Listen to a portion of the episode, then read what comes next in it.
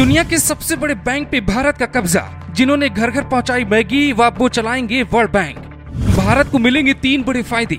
हिंदुस्तानी बेटा बांटेगा दुनिया को लोन, चीन, पाकिस्तान का बदलेगा टोन। बाइडेन ने किया ऐलान, मोदी ने दिया सम्मान, अठहत्तर साल का बदला इतिहास बंगा से दुनिया को पाँच बड़ी आस। बचपन से हमारे मन में एक सवाल था 33 करोड़ आबादी वाले अमेरिका को पूरी दुनिया पर राज करने का मौका कैसे मिल गया? जिसका जवाब इस रिपोर्ट को लिखते वक्त मिल गया। जैसे हिंदुस्तान में सारे बैंकों का मालिक आरबीआई है, वैसे ही दुनिया भर के बैंकों का मालिक वर्ल्ड बैंक है, जो 78 साल पहले यानी साल 1944 में खुला। ये वो दौर था जब ब्रिटेन के पास भारत समेत दुनिया से लुटा हुआ सोना कम होने लगा था और अमेरिका अपने दम पर अमीर बनता जा रहा था। ऐसे में वर्ल्ड बैंक में सबसे ज़्यादा शेयर अमेरिका ने खरीदा और उसी दौरान से अमेरिका उस पे हुक्म भी दिखाने लगा। फ़िलहाल डेविड मलपास इसके हिट थे, लेकिन बाइडेन ने एक ऐसा बदलाव किया जिससे भारत में खुशी भी है और दुनिया के क्षेत्र में भारत का वर्चस्व भी बढ़ गया। ये है अजयपाल बग्गा। जो मैगी, बिस्कुट समेत कई चीज़ें बनाने वाली कंपनी नस्ले के ब्रांच मैनेजर हुआ करते थे। कोलकाता के छोटे से ऑफ़िस में बैठते बैठते इन्होंने इतनी तरक्की पा ली कि बाद में अमेरिका चले गए। और अब अमेरिकी राष्ट्रपति जो बाइडेन ने इनका नाम वर्ल्ड बैंक के हेड के तौर पर नामित किया है। हालाँकि फाइनल फैसला मई महीने में होगा, पर हमें अभी से इस बात से गर्व होना चाहिए। कोई भी भारतीय मूल का व्यक्ति इस पोस्ट तक पहुँचा, इससे कई लोगों को दुख भी होगा, क्योंकि वो लोग भारत की तरक्की नहीं चाहते।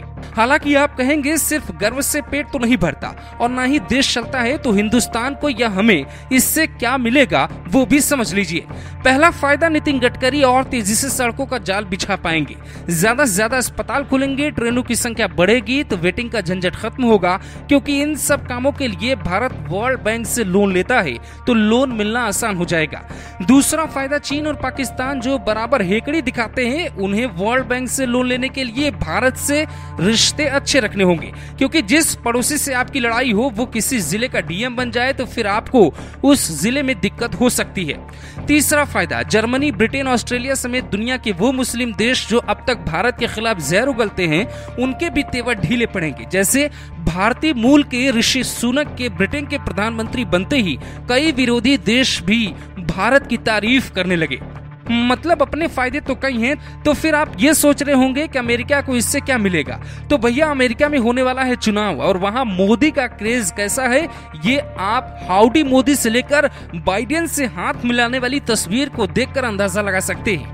तो बाइडेन ने यह ऐलान कर भारतीयों को लुभाने की बड़ी चाल चल दी है। इसीलिए लोग इसे सियासत से जोड़कर भी देखते हैं, जबकि बाइडेन बता रहे हैं कि जलवायु परिवर्तन की दिशा में इनसे बेहतर कोई काम नहीं कर सकता।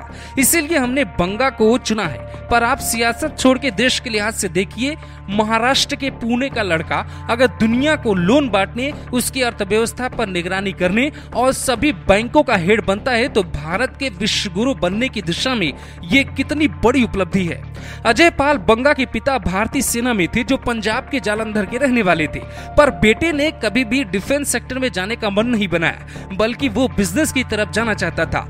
दिल्ली विश्वविद्यालय से ग्रेजुएशन की डिग्री ली, फिर आईआईएम अहमदाबाद से एमबीए कर कई कंपनियों में काम किया। तेरह साल नेस्ले में बिताया, फिर मास्टर कार्ड से जुड़े और वहाँ के सीईओ बनकर रिटायर हुए, जो एक बड़ी उपलब्धि थी। अब बंगा अमेरिका में जनरल अटलांटिक नाम की कंपनी के वाइस चेयरमैन भी बन गए।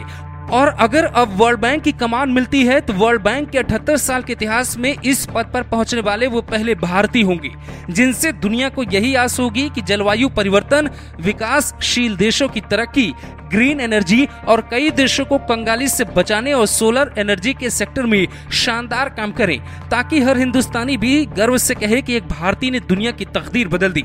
इतनी बड़ी खबर सुन के अगर आपको भी गर्व हुआ तो कमेंट में लिखिए जय हिंद, और इससे ज़्यादा से ज़्यादा लोगों तक